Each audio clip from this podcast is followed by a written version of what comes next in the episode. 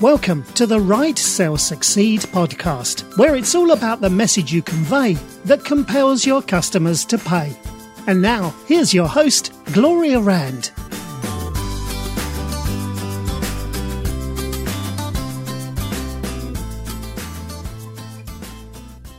Welcome to Write Sell Succeed. I am Gloria Rand, your host of this podcast. And today I want to talk a little bit about your website because your website is certainly your pri- well, it, I don't know if it's your primary marketing tool, but uh, it probably is because that's that's where everything starts. That's where even if you're doing social media, you want to be able to drive people to your website. And of course, the goal of a website is actually to get your web visitor to take some sort of action. And of course, in most cases, that path to conversion, it starts with a click of a button, a simple button on your website. So here's the thing that you need to be aware of is that even the most compelling offer in the world can be ignored if you can't convince your visitor to move their mouse over a button and click it. So what I want to share with you today are a few ways that you can create a compelling call to action button. So, first thing you want to do is to state the benefits. You got to reassure your visitor that clicking on the button won't result in any negative or unwanted consequences. The button should make it obvious what action and benefit a visitor can expect from a click. So, you know, typically people will, might put go or click here, but you know, that's not really very meaningful. Free download, on the other hand, is much more direct and actually conveys a benefit. They're getting some sort of information, some sort of useful report or something. They're going to be getting it for free. So that's the first thing. Number two is to create a sense of urgency. Conversion rates have been shown to improve when you add simple words like now or today to your button. You can also try stating directly or implying that an offer is limited to motivate the visitor to take action right away. So, you know, do it now or, you know, limited time only, things like that. That can be useful. And of course, number three is if it's free, tell them so. if you're giving away something for free, like I mentioned in the first, uh, the first uh, benefit here, or the first way, um, don't forget to state the obvious. In fact, here's here's a here's an example. Internet browser developer Firefox actually saw a lift from 9.73% to 10.07%. I know it doesn't sound like a lot, but still, it's an increase, you know? Um, but anyway, they saw that increase in downloads simply by changing their button copy from try Firefox 3 to download now free. So try it out. you got nothing to lose. All right, number four, fourth way is to keep buttons above the fold. An effective button needs to be clearly visible on your web page. And for most pages, that does mean it needs to appear above the, the fold because the likelihood a button is going to be clicked diminishes if a visitor has to keep scrolling down to see it. But if someone does scroll down, they're less likely to go back up too. So put another button at the bottom of the page. that way you got them covered, you know, right up at the top and down at the bottom because some people do like to read through and, and find out information. So it's important that you don't lose those folks.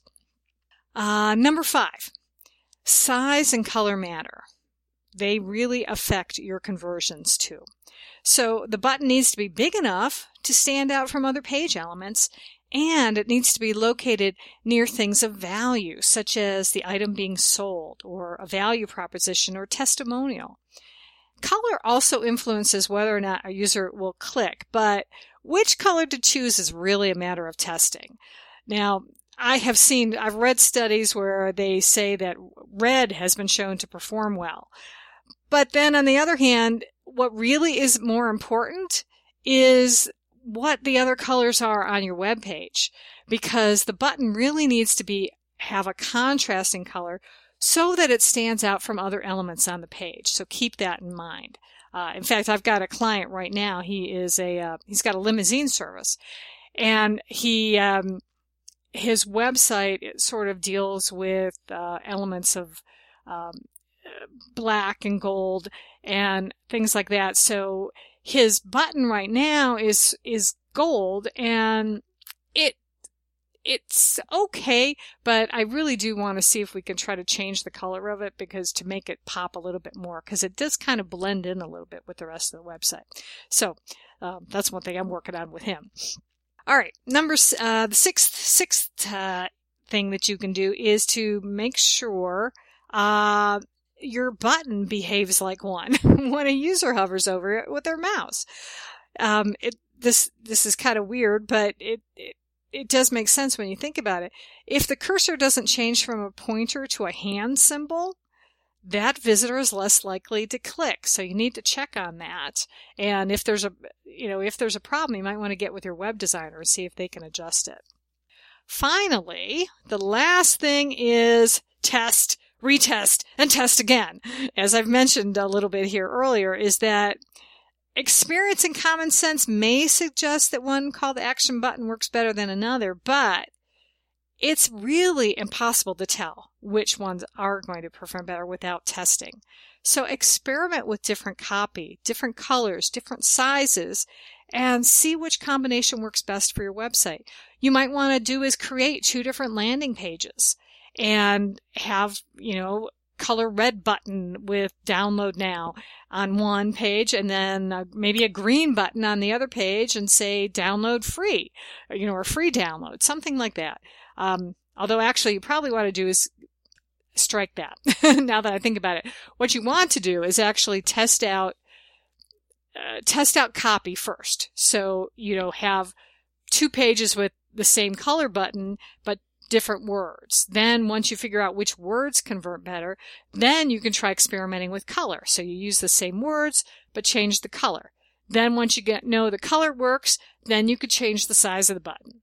So you always want to be able to keep, um, you know, one, uh, keep only be changing one element because otherwise, if you're mixing things, you're not knowing for sure which is working. So um, that's it. so I hope you appreciate that, the little tidbit of advice today, because uh, if you want to be able to attract your ideal client, you've got to be able to get them to take action. And as much as your message is important, little things like a button, a call to action button can make all the difference between, uh, you know, being a struggling small business owner to being a profitable small business owner. And that's what I want you to be. So, uh, as always, I encourage you to subscribe to Write Sell Succeed on iTunes or Stitcher Radio so that you will be able to uh, join us again to listen to our next episode and uh, get some more uh, tips on how to be able to attract your clients and be able to get your message out in a meaningful way. And also, um, if you'd be so kind as to leave me a review on iTunes or Stitcher Radio, that would be fantastic as well. And I'd love to hear from you. I'd love to connect with you on social media. Uh, connect with me on Twitter, Facebook, uh, you know, just search for at Gloria Rand and use the hashtag write sell succeed so that I know that you are one of our podcast listeners. And that would be terrific to hear from you. So that's going to do it for this edition of Write Sell Succeed. I am Gloria Rand, wishing all of you much peace, love, and prosperity. Thanks for listening to the Write Sell Succeed podcast. Want more information? Visit gloriarand.com. And don't forget to follow Gloria on Twitter at Gloria Rand. Let Gloria know you're listening. Use the hashtag Sell Succeed.